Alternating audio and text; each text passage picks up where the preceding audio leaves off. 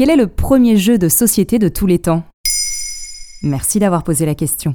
Avis aux fans de Uno, de Monopoly et autres loups-garous. Les jeux de société sont une part intégrante de notre culture depuis des milliers d'années. Ils se sont enrichis, renouvelés au fil du temps pour devenir une source de divertissement, d'interaction sociale et même d'enseignement. Aujourd'hui, tentons de déterminer ensemble quel a été le premier jeu de société de l'histoire.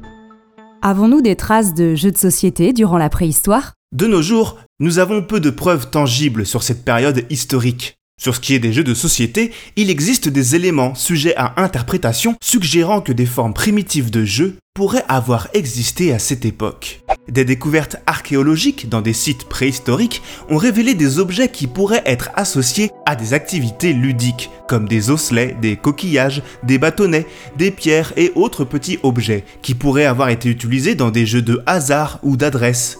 Des gravures et des peintures sur les murs de grottes et d'abris ont également été interprétées comme représentant des activités ludiques, mais là encore, prudence.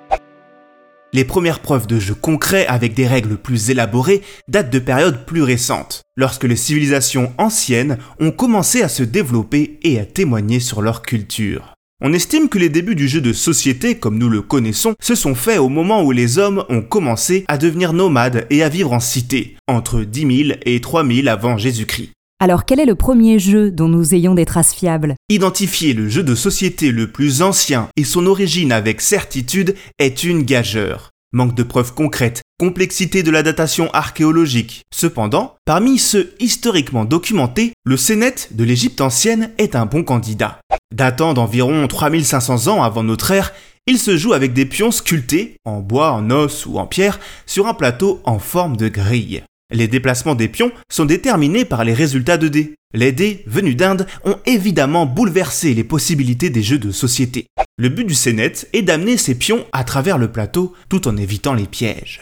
Mais ça ne serait pas l'ancêtre du backgammon par hasard? Tout à fait. Et en parlant de hasard, les anciens égyptiens pensaient que celui-ci était décidé par les divinités, et donc que ce jeu représentait le voyage de l'âme à travers l'au-delà. Pas un hasard donc si on a retrouvé certains de ces jeux dans des tombeaux. Un équivalent du Sénète, le Poulouk, existe en Amérique du Sud à la même époque. En Mésopotamie aussi, on en retrouve un cousin proche, le jeu royal d'Our. En Orient, ce sont les cartes pour la Chine et le jeu de Go, ancêtre des échecs, qui fait son apparition au Japon un peu plus tard.